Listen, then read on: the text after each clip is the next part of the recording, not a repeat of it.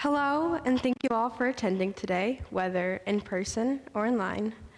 Today, I'm going to speak to you all about blessings and family and friends. Being blessed does not mean having a good job, a nice car, or a big house. While all these things are good, if we do not know God, they are worthless. Being blessed is to know God and to have family and friends you can rely on and that support you. I am a stubborn person. I like to be very independent, and that often means that I end up struggling. One time that this affected me is when I realized while sitting in math class that one day I was going to have to do harder math. Well, this was obvious. I had always been focused on getting through class and just making it to the next period and to the next day and so on and so forth.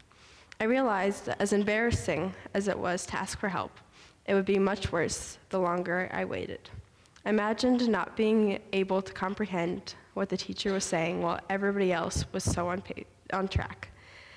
That's when I started asking questions and getting the help I needed, even when I was sure I was right.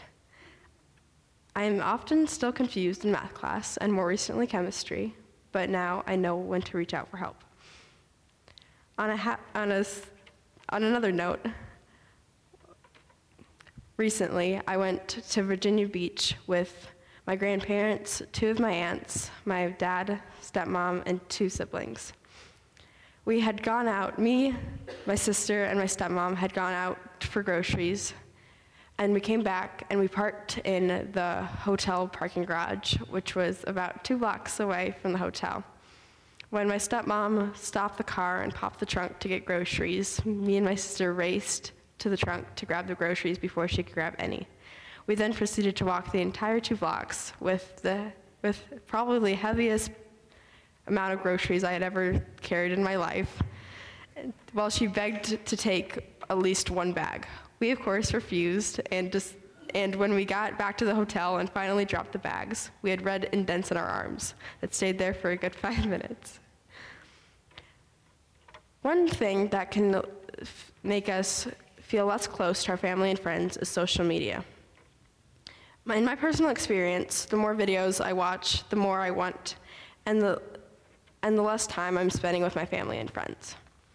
The, the excess of dopamine released shortens your attention span and makes you focus less on school and work.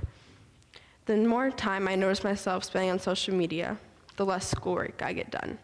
This leads me to feeling more stress, which prompts me to return to social media to get away from that stress. It's a downward spiral. What's more, according to Forbes, the number of social media users worldwide has swelled to a record 4.9 billion people globally. This is over half of the population. What's more, this number is expected to jump to approximately 5.85 billion by users by 2027. And each social media user averages six to seven platforms. The National Institute of Health has linked social isolation and loneliness to higher risks of high blood pressure, heart disease, obesity, weakened immune systems, anxiety, depression, cognitive decline, Alzheimer's disease, and even death. The CDC links it to an increase of dementia by 50%, heart disease by 29%, and stroke by 32%. I'm now going to read you uh, 2 Samuel, 2 Samuel chapter 9. David asked, Is there anyone left of the house of Saul to whom I can show kindness for Jonathan's sake? Now there was a servant of Saul's household named Ziba. They summoned him to appear before David, and the king said to him, Are you Ziba? At your service, he replied. The king asked, Is there no one still alive from the house of Saul to whom I can show, my, show God's kindness. Ziba answered the king, There is still a son of Jonathan. He is lame, lame in both feet. Where is he? the king asked. Ziba answered, He is at the house of Machir, son of Ammiel, in Lo Debar. So King David had brought him from Lo Debar, from the house of Machir, son of Ammiel. When Mephibosheth, son of Jonathan, the son of Saul, came to David, he bowed down to pay him honor. David said, Mephibosheth? At your service, he replied. Don't be afraid. David said to him, For I will surely show you kindness for the sake of your father Jonathan. I will restore to you the land that belonged to your grandfather Saul, and you will always eat at my table. Mephibosheth bowed down and said, What is your servant, that you should notice a dead dog like me? Then the king summoned Ziba, Saul's steward, and said to him, I've given your master's grandson everything that belonged to Saul and his family. You and your sons and your servants are to farm the land for him and bring in the crops, so that your master's grandson will be breaded for. And Mephibosheth, grandson of your master, will always eat at my table. Now Ziba had fifteen sons and twenty servants. Then Ziba said to the king, Your servant will do whatever the, my lord the king commands his servant to do. So Mephibosheth ate at David's table like one of the king's sons. Mephibosheth had a young son named Micah, and all of the members of Ziba's household were servants of Mephibosheth. And Mephibosheth lived in Jerusalem because he always ate at the king's table and was lame in both feet. I'm now going to read you, well, let me rephrase that. In Firehouse, the last series we did was called Table of Context, which uh, made us think more about the Bible stories and their background.